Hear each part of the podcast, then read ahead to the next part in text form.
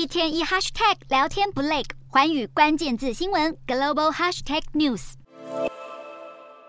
输送带上源源不绝的包裹不断被送进仓库里，工作人员一一仔细清点货物。美国电商巨擘亚马逊一年一度的会员日促销活动，准备在当地时间十一号和十二号展开。全公司上下如火如荼准备的同时，消费者也看准这个时机，将会有大量商品价格下杀，准备爆买一波。亚马逊会员日最早是为了庆祝公司成立二十周年，在二零一五年首次举办。而这个促销活动开办至今，每年的销量都屡创新高。去年因为疫情的缘故，销售额更创下一百二十亿美元的纪录。全球顾客疯狂扫掉三亿件商品，等于是活动期间的每分钟就有十万件商品卖出。尽管全球许多国家都迎来高通膨和高利率的环境，民众可能因此更谨慎的花钱。不过，亚马逊打算用打到骨折的优惠价吸引消费者掏出钱包。值得一提的是，今年亚马逊会员日还首次与旅游网站 Priceline 合作。提供旅游产品百分之二十到六十的折扣。每年年中举办的亚马逊会员日，不只是消费者的购物盛会，近年也被视为是年底双十一和黑五购物节的风向球，同时也是重要的景气观察指标。而分析普遍认为，通膨并没有严重限缩消费者的开支，